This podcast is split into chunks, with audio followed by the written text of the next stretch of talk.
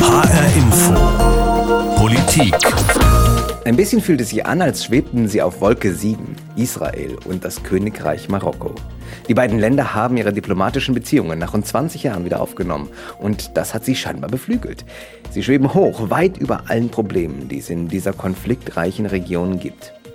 Ich bin Sebastian Felser und ich habe mich gefragt, klingt das nicht alles zu gut, um wahr zu sein? Sie hören HR Info Politik. Shalom Aleikum.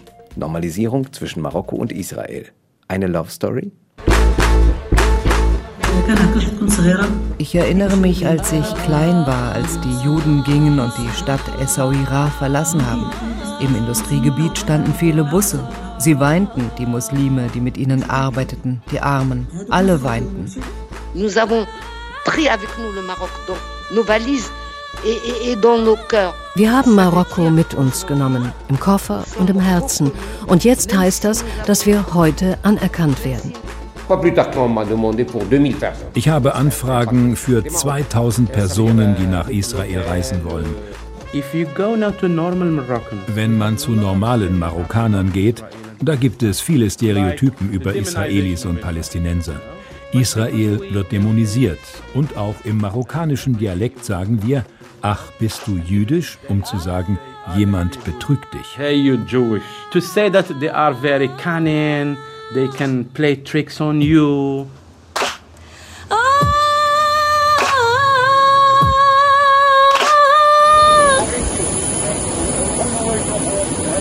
Der Flughafen ist ein wichtiger Ort, wenn es um die Normalisierung der Beziehungen zwischen Israel und Marokko geht. Nachdem im Dezember 2020 die Annäherung der beiden Staaten offiziell geworden war, gab es einen symbolischen Flug zwischen Tel Aviv und Rabat. Rund ein halbes Jahr später haben die ersten regelmäßigen Direktflüge zwischen Israel und Marokko ihren Betrieb aufgenommen. Und auch das war eine emotionale Sache, sagt André Levy, Professor an der Ben Gurion Universität im Süden Israels. Er ist in Marokko geboren und saß an Bord des zweiten Flugzeugs, das von Tel Aviv aus in Richtung Marokko startete. To begin with, the captain announced that for him Der Kapitän hat erst mal gesagt, dass es für ihn der erste Flug nach Marokko ist und er deswegen sehr aufgeregt sei. Dann gab es Jubel, inklusive Applaus, beim Start und bei der Landung. Selbst die Flugbegleiter waren sehr bewegt davon. and even the, the crew was uh, moved. Und kurz darauf kam wieder ein Flugzeug aus Israel, diesmal mit einem hochrangigen Gast für ein historisches Treffen. Hello, ahlan wa sahlan, shalom. Auf Englisch, Arabisch und Hebräisch grüßt Israels Außenminister Yair Lapid die Delegationen und Journalisten. Er ist zu Besuch in Marokko. Es ist die erste Reise eines israelischen Ministers seit fast 20 Jahren in das Königreich. Entsprechend twitterte er ein Foto der El Al-Maschine, mit der er gekommen ist, geschmückt mit israelischer und marokkanischer Fahne. Dazu schrieb er, wie stolz er sei, Israel bei diesem historischen Ereignis zu vertreten. Er ist bester Stimmung, fast als sei das kein Arbeitsbesuch, sondern mehr sowas wie Flitterwochen. Jews have been living in Morocco for almost 2000 years. Juden leben hier in Marokko seit 2000 Jahren. Heute bringen wir Frieden und Freundschaft zurück. Und wir bringen sie zurück durch Menschen, die historische Differenzen überdenken. Und dafür danken wir König Mohammed VI. Sein Mut und seine Weitsicht ermöglicht es, dass wir heute hier sind. Mohammed VI, his vision and courage enable us to stay here, to sit, stand here today. Auch auf der anderen Seite nur freundliche Töne. Marokkos Außenminister Nasser Bourita. Ich will hier nochmals unterstreichen, die Wiederaufnahme unserer Beziehungen zu Israel, das ist etwas, was wir wollten. Etwas, was wir aus Überzeugung gemacht haben. Seitdem haben wir eine gute und dynamische Beziehung. Wir haben fünf Arbeitsgruppen eingesetzt, die sich mit Innovation, Tourismus, Flugreisen, Landwirtschaft, Energie, Umwelt sowie Handel und Investitionen beschäftigen. Die Außenminister haben eine ständige diplomatische Vertretung Israels in Rabat eröffnet und verschiedene Abkommen im Bereich Kultur, Jugendarbeit, Sport und Tourismus schon unterzeichnet. Innerhalb weniger Monate sollen vollwertige Botschaften folgen, eine in Rabat, eine in Tel Aviv. Es gibt aber nicht nur Jubel, sagt André Levy von der Ben Gurion Universität. There are all kinds of, uh, of reactions to, to, to this uh, joy of the Moroccans. In Israel gibt es alle möglichen Reaktionen auf die Freude, die es rund um Marokko gibt. Manche Israelis freuen sich einfach für die Israelis mit marokkanischen Wurzeln. Andere sehen es allerdings auch als einen Verrat am Staat Israel.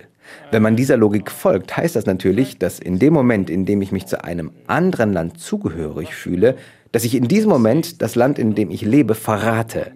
Das ist, finde ich, eine sehr nationalistische und auch gefährliche Denkweise.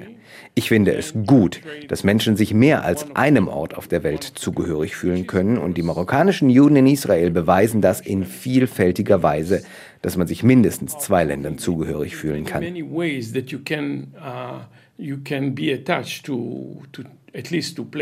Israelis marokkanischer Abstammung dienen wie alle anderen im israelischen Militär. Viele sind auch aufgestiegen. Es gab auch schon Militärposten, die an diese Gruppe in Israel gegangen sind. Auf die innerisraelische Perspektive, auf die Beziehungen zu Marokko wollen wir jetzt nochmal genauer schauen. Dafür gehen wir jetzt erstmal ein gutes halbes Jahr zurück. Das waren die letzten Amtstage des früheren US-Präsidenten Trump und der hat, typisch per Twitter, noch einen rausgehauen. Schon wieder ein historischer Durchbruch heute, hat er geschrieben. Historisch komplett in Großbuchstaben, natürlich. Unsere beiden guten Freunde Israel und das Königreich Marokko sind übereingekommen, vollständige diplomatische Beziehungen aufzunehmen. Das ist ein außerordentlicher Durchbruch für den Frieden im Nahen Osten. Das hat Trump damals geschrieben. Und so hat es angefangen. Darüber spreche ich mit Tim Aßmann. Er ist Korrespondent in Tel Aviv und lebt dort schon einige Jahre. Kam dieser Tweet, diese Entwicklung damals eigentlich überraschend für die Israelis?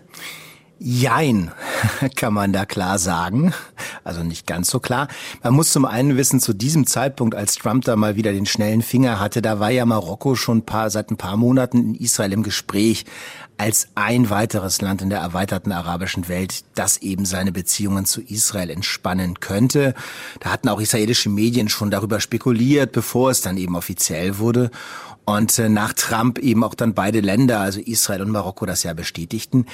Marokko ist ja da gefolgt. Staaten wie den Vereinigten Arabischen Emiraten zum Beispiel oder auch Bahrain, die das ja schon im Sommer vergangenen Jahres gemacht haben und im Herbst. Und dieser Normalisierungsprozess insgesamt, der kam durchaus überraschend, also das war sehr überraschend sogar. Mit Blick auf Marokko muss man aber auch sagen, man kann, glaube ich, diese Länder nicht alle da eins zu eins vergleichen, denn Beziehungen zu Marokko waren sicherlich auch vorher schon nicht ganz so eisig, wie sie zum Beispiel zu manchen Golfstaaten sind oder waren. In den 90er Jahren gab es ja tatsächlich schon mal zwischen Israel und Marokko normalisierte Beziehungen. Das hatte damals mit dem Oslo-Abkommen zwischen Israel und den Palästinensern zu tun. Das ist dann gescheitert. Es folgte die zweite Intifada, der palästinensische Volksaufstand, so Anfang der 2000er Jahre. Da war dann auch diese Normalisierung mit Marokko wieder weg und hinfällig. Israel und Marokko waren nie Kriegsgegner, ist eins, was man da sagen muss. Die Gräben, die überwunden werden müssten, waren da, aber nicht so tief. Und Marokko, und auch das nochmal zur Erinnerung, stand ja formal als Mitglied der Arabischen Liga zwar immer hinter diesen anti-israelischen Beschlüssen, aber eben eher formal. Marokko war nie der engste Verbündete der Palästinenser. Wie waren denn dann so die Reaktionen in Israel und auch unter den Palästinensern?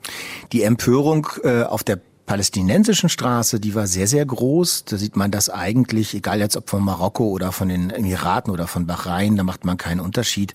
Man sieht das als Verrat an der eigenen Sache. Viele Palästinenser, mit denen ich darüber rede, sagen auch, ja, das hat uns gar nicht überrascht, weil die arabischen Brüder in Anführungszeichen, da ist die arabische Liga an sich gemeint, haben uns vorher schon im Stich gelassen und es mit unserer Sache nie so ernst gemeint. Aber das war natürlich diese Normalisierung das ist für viele Palästinenser ein echter Dammbruch und da ist die Empörung weiterhin sehr, sehr groß. Nicht nur, aber eben auch über Marokko. In Israel sieht man das, Überraschung, Überraschung, natürlich ganz anders. Die Israelis finden diese Abkommen mehrheitlich sehr gut und im Fall von Marokko ist natürlich der besondere Bezugspunkt, dass, äh, weil wegen den vielen jüdischen Einwanderern aus Marokko Marokko eben Israel sehr nahe ist, emotional, deutlich näher als die Golfstaaten. Das ist sicherlich der zentrale Unterschied hier. Wenn wir jetzt nach Marokko schauen, also Marokko stellt sich nach innen hin für die eigenen Bürgerinnen und Bürger immer so dar, das Königreich ist super wichtig für Israel, beispielsweise auch bis hin zu den Friedensverhandlungen mit den Palästinensern. Wie wird das denn in Israel gesehen? Wie wichtig ist da Marokko, ganz abgesehen mal von dem emotionalen Wert?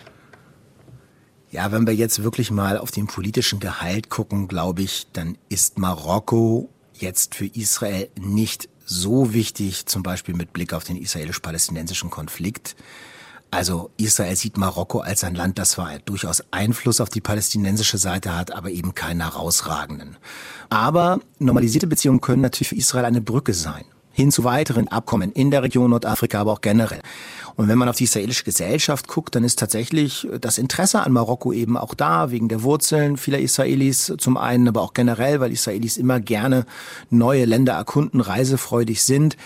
Es gilt für diese ganzen Abkommen mit den arabischen Ländern äh, im vergangenen Jahr. Das erste, was hier in den Medien immer Thema war, okay, Urlaub und Shoppen. Was geht da besonders gut? Darum ging es. Das ist das, was die Leute so ein bisschen beschäftigt. Wenn es so viele Israelis mit marokkanischen Wurzeln gibt, wie werden diese Wurzeln in Israel gesehen? Ist das eine Herkunft, auf die man stolz ist? Gehen wir mal ein bisschen zurück in die 50er, 60er Jahre, als die meisten eben dieser marokkanischen Juden dann hierher kamen die hatten es in diesem Staat Israel wirklich sehr, sehr schwer. Zum einen waren das sehr schwere Lebensbedingungen. Die marokkanischen Einwanderer standen gelinde gesagt nicht immer ganz oben in der Wertschätzungshierarchie der israelischen Gesellschaft, der Inneren. Das ist heute anders.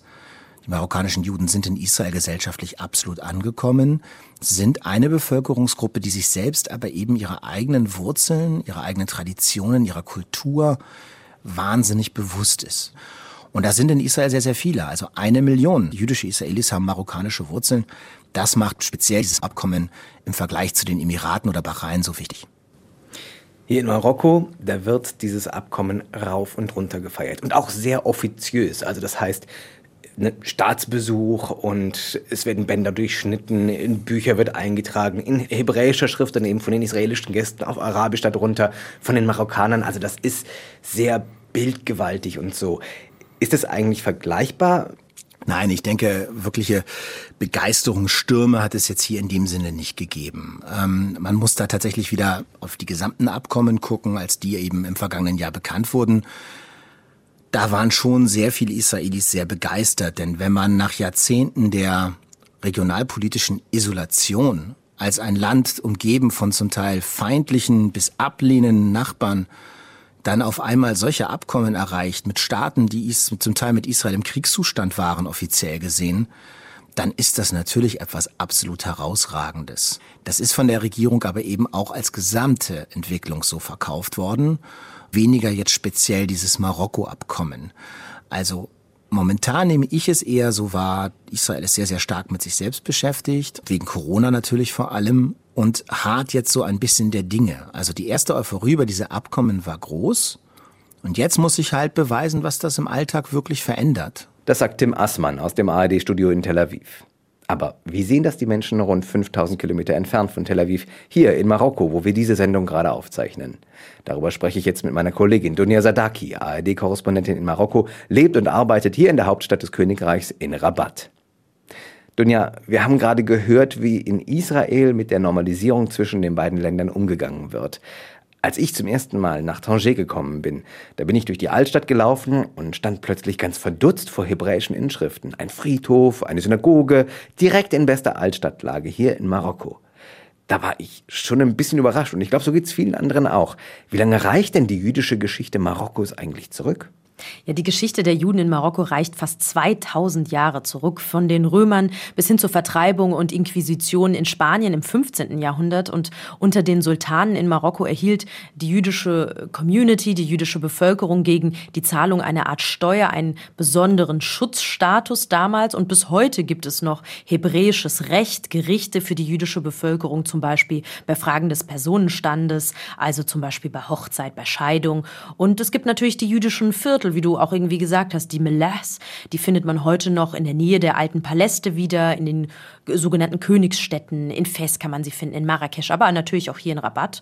Und auch Heute gibt es noch ein besonderes Verhältnis, würde ich sagen, zwischen jüdischen Marokkaner und Marokkanerinnen zur Monarchie. Ähm, das sieht man zum Beispiel bei der neuen Verfassung. Also seit den politischen Unruhen des sogenannten arabischen Frühlings gibt es eine neue Verfassung. Und darin erkennt das Königreich eben seine jüdische Identität, sein Erbe das erste Mal an, als eines von mehreren Mosaikstücken sozusagen der marokkanischen Identität. Und das steht da schwarz auf weiß. Du bist Anfang des Jahres in eine marokkanische Stadt gereist, wo früher tatsächlich mal mehr Jüdinnen und Juden gewohnt haben als Musliminnen und Muslime. Die Stadt heißt Essaouira. Was ist denn vom jüdischen Erbe da noch so zu spüren? Ich würde sagen, recht viel. Also natürlich Musik oder Kunsthandwerk, Silberschmuck ist auch von vielen jüdischen Marokkanern sozusagen geprägt worden. Und die Hafenstadt ist auch sehr geprägt von jüdischen Händlern, die damals sehr aktiv waren. Man musste auch nicht lange suchen. Also es steht auch eigentlich in allen Stadtführern drin, wenn man Essaouira besucht. Die Stadt wirbt auch mit ihrer jüdischen Identität, mit ihrer jüdischen Geschichte. Und ich habe äh, alte Synagogen besucht, alte jüdische Schulen, die heute keine jüdischen Schulen mehr sind, aber ähm, äh, wo sozusagen der Direktor ganz viel über diese Geschichte noch erzählen kann. Und äh, man sieht es auch noch an dem jüdischen Viertel, an der Melach, die ist leider sehr, sehr äh, heruntergekommen, wird jetzt oder soll jetzt renoviert werden. Es gibt alte Friedhöfe mit Gräbern, die bis zu 500 Jahre alt sein sollen. Und es gibt äh, Schilder, das kennt man ja vielleicht in anderen Städten, da steht immer so und so viel tausend Kilometer nach Berlin, so und so viel tausend Kilometer nach Paris. Und jetzt steht da eben auch ein Schild mit so und so viel tausend Kilometer nach Tel Aviv.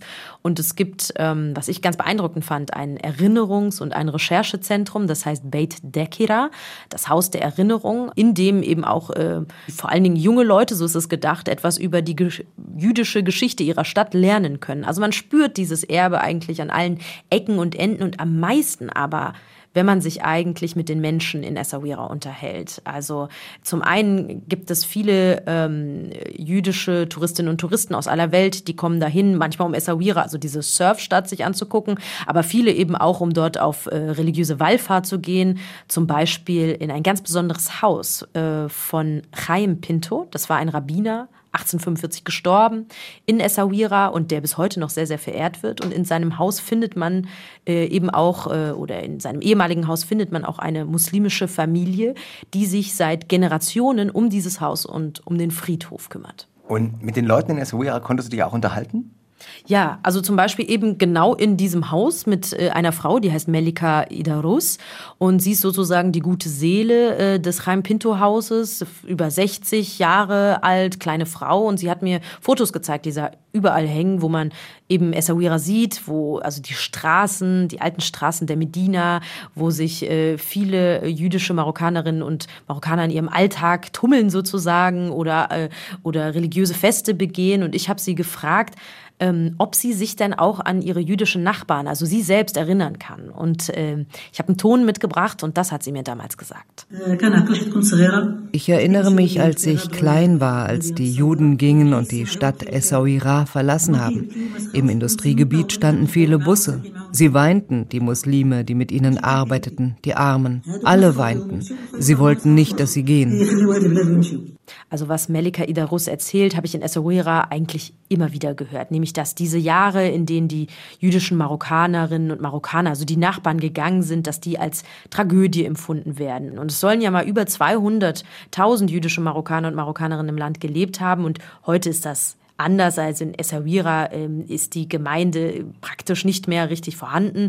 Und es gibt noch wenige tausend jüdische Marokkanerinnen und Marokkaner, aber die dann eher so um die Ecke von Rabat und zwar rund um die Wirtschaftsmetropole Casablanca. Von den vielen Jüdinnen und Juden in Marokko sind also nur noch wenige hier, sagst du, in marokkanischen Medien, wie ich das jetzt so verfolgt habe.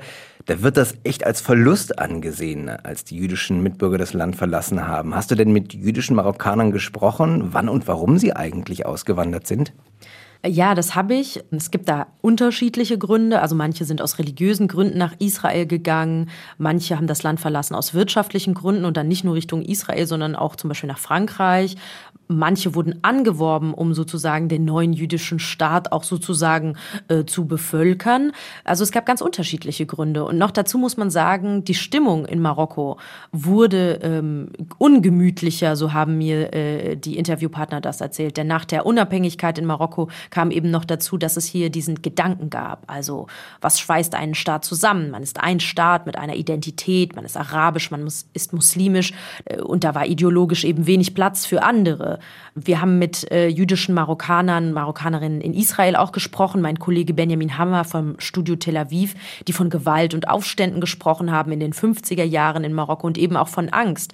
Und so war das auch bei meiner Gesprächspartnerin Fanny Mergi, 77, kommt aus Casablanca und die sie ist damals tatsächlich auch zur Staatsgründung Israel ausgewandert, kam später dann wieder zurück hier nach Marokko.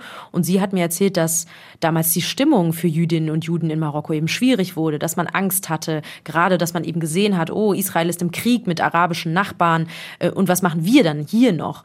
Ähm, doch irgendwann wollte Fanny Mergi, so hat sie es erzählt, zurück, weil sie auch das Leben in Israel nicht einfach fand. Und sie steht für mich eigentlich für viele jüdische Marokkaner, Marokkanerinnen, mit denen ich gesprochen habe, denn sie hat mir wiederholend immer das gesagt. Und da können wir auch nochmal reinhören. Nous avons pris avec nous le Maroc dans nos valises wir haben Marokko mit uns genommen, im Koffer und im Herzen. Und jetzt heißt das, dass wir heute anerkannt werden. Selbst wenn die Mehrheit von uns gegangen ist und heute in Israel lebt, sind wir durch das marokkanische Volk, die Monarchie und König Mohammed VI. anerkannt, die damit unser Recht, Marokkaner zu sein, wiederherstellen. Denn es war damals keine ausgemachte Sache, dass wir zurückkehren können in ein arabisches Land, das mit Israel im Krieg ist. Glücklicherweise ist heute eine Rückkehr möglich.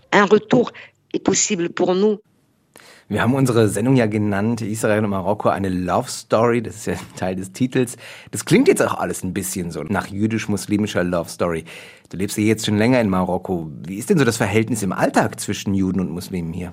Ich würde sagen, eine Love Story, das ist ein zu starkes Wort, auch wenn man das glauben kann, wenn man zum Beispiel jetzt in den vergangenen äh, Monaten, äh, im vergangenen Jahr TV- und Radiobeiträge in Marokko äh, gehört und gesehen hat. Also äh, ist so, beide Bevölkerungsteile leben seit Jahrtausenden zusammen, das ist Fakt. Sie haben viel gemeinsam, zusammen Kultur, sie haben Land, das Land geprägt natürlich auch. Darauf besinnt äh, man sich ja jetzt auch stark in Marokko in diesen äh, Fernseh- und Radiobeiträgen. Aber es gibt Antisemitismus, ganz klar, das kann man nicht wegreden. Man hörte ihn früher auf Demonstrationen gegen Israel, man kennt ihn als Beschimpfung äh, in der marokkanischen Sprache. Ähm, darüber wird hier nicht gerne gesprochen, weil es natürlich immer heißt, dass man man äh, das nicht vergleichen kann mit dem Antisemitismus, mit dem Judenhass, äh, den wir aus Europa kennen. Ich habe äh, dazu aber mit einem marokkanischen Politikwissenschaftler gesprochen, Rashid Tuchtuch, und er hat mir dazu diese Einschätzung gegeben. Wenn man zu normalen Marokkanern geht, da gibt es viele Stereotypen über Israelis und Palästinenser. Israel wird dämonisiert, eine Folge der ideologischen Indoktrinierung von Kindesbeinen an. Israel ist schlecht, alles Jüdische ist schlecht. Und auch im marokkanischen Dialekt sagen wir, ach, bist du jüdisch, um zu sagen, jemand betrügt dich. Hey, you Jewish. To say that they are very cunning, they can play tricks on you.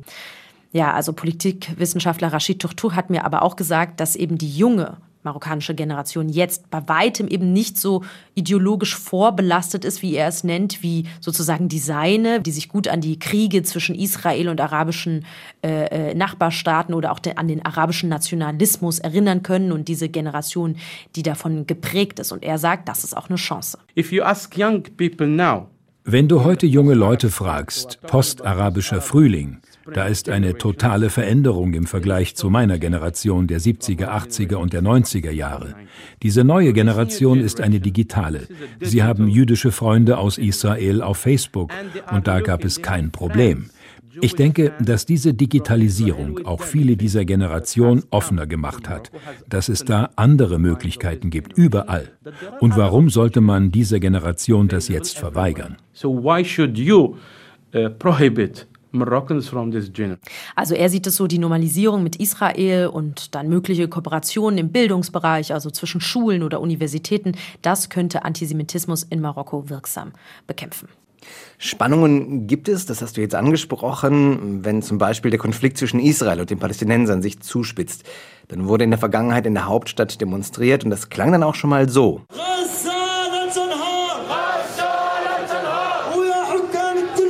Das sind antisemitische Hassparolen. Wie hat denn die marokkanische Öffentlichkeit auf die politische Annäherung zwischen Israel und Marokko so reagiert?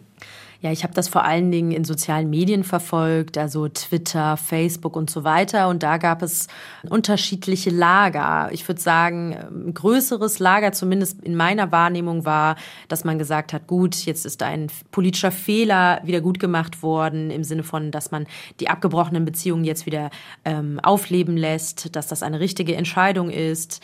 Dann gab es noch manche Kommentare, die gesagt haben, na ja, das ist ein Konflikt, der ist ganz weit weg und hat mit uns nicht so viel zu tun. Oder es gab auch immer wieder diesen Satz, wir sollen nicht palästinensischer sein als die Palästinenser.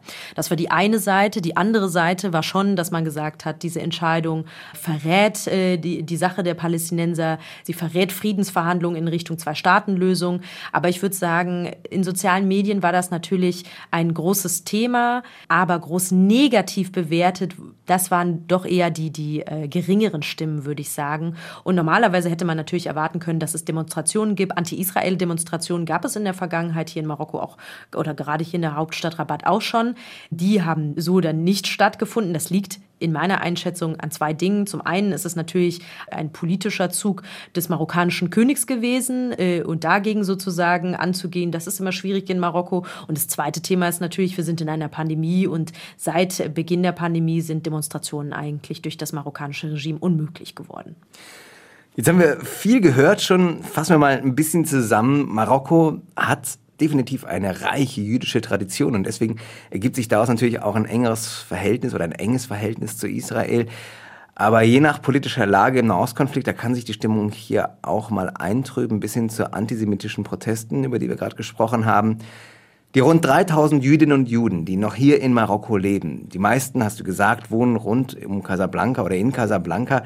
Wie gehen die denn mit dieser Ambivalenz, die wir jetzt beschrieben haben zum Schluss? Wie gehen die damit um? Ich würde sagen, mit den jüdischen Marokkanern, mit denen ich gesprochen habe, die sehen diese Normalisierung sehr, sehr positiv. Einfach auch, weil sie vieles in ihrem Leben erleichtert. Also sowohl jüdische Marokkaner in Israel oder israelische oder Israelis mit marokkanischen Wurzeln, die sowieso schon immer nach Marokko gekommen sind, mussten natürlich äh, Umwege fliegen über europäische Flughäfen, um hierher zu kommen. Und das ist natürlich jetzt mit Direktflügen äh, zwischen zum Beispiel Marrakesch und Tel Aviv natürlich einfacher geworden. Es ist einfacher geworden für Menschen, die zum Beispiel im Bildungsbereich arbeiten, die was zum Thema Toleranz und Judentum machen wollen, die äh, vielleicht sich äh, eben dann auch äh, connecten wollen mit der Community, mit der marokkanisch geprägten Community in Israel. Also das alles ist sozusagen sagen kann, jetzt, da braucht man jetzt keine vorgehaltene Hand mehr, das kann man machen. Das sehen viele, viele positiv. Also viele äh, wünschen sich natürlich, dass es dadurch ein noch näheres Zusammenrücken gibt, eine noch größere Normalität, dass man sich näher kennenlernt, weil man muss ja auch sagen, muslimische Marokkaner und Marokkanerinnen haben natürlich dadurch, dass es so äh, wenige Jüdinnen und Juden in Marokko äh, gibt, einfach auch nicht so viele Berührungspunkte. Das muss man ganz klar sagen. Also 3000 bei ca. 36 Millionen Menschen in Marokko, das ist natürlich eine, eine kleine, kleine, kleine eine Minderheit. Und deswegen wünschen sich eigentlich viele, dass man wieder stärker zusammenrückt und äh, hoffen, dass natürlich der, diese politische Annäherung zwischen den beiden Staaten dazu äh, beitragen kann, wenn eben nicht nur zum Beispiel, was ja auch im Tourismus gewollt ist, Israelis herkommen nach Marokko und Marokko besuchen, sondern auch Marokkaner äh, sich ins Flugzeug setzen können und zum Beispiel mal Israel, Tel Aviv, Jerusalem äh, besuchen können. Einschätzungen und Einblicke waren das von Dunja Sadaki, unserer Marokko-Korrespondentin hier in Rabat. Israel und Marokko haben ein neues Kapitel aufgeschlagen in ihren Beziehungen, so viel steht fest. Was wir auch festgestellt haben, die historischen Verbindungen zwischen den beiden Ländern haben das Potenzial für eine echte Freundschaft und eine enge Beziehung. Das wird aber Zeit brauchen, denn hinter der freundschaftlichen Fassade bei Staatsbesuchern wie dem des israelischen Außenministers Lapid in Rabat neulich gibt es natürlich Interessen. Interessen, die auch zu Konflikten führen können zumal es auch in Marokko noch Antisemitismus gibt.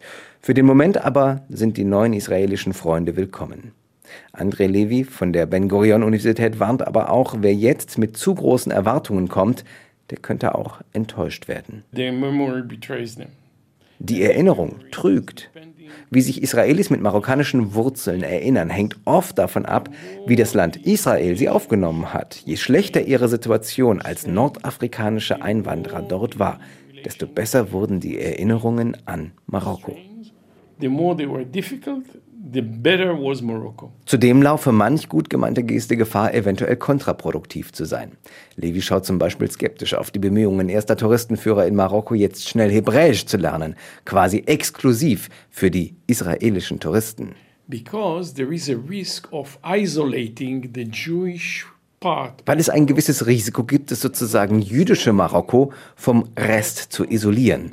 Dabei ist dieser Rest doch der größte Teil von Marokko. Es gibt also die Gefahr, hier unbeabsichtigt eine Art Ghetto oder wie es in Marokko heißt, Millah zu schaffen. Und die größte Ironie an der Sache ist, man kann nur aus der Millah oder aus dem Ghetto raus ja noch nicht mal diese jüdische Existenz in Marokko verstehen.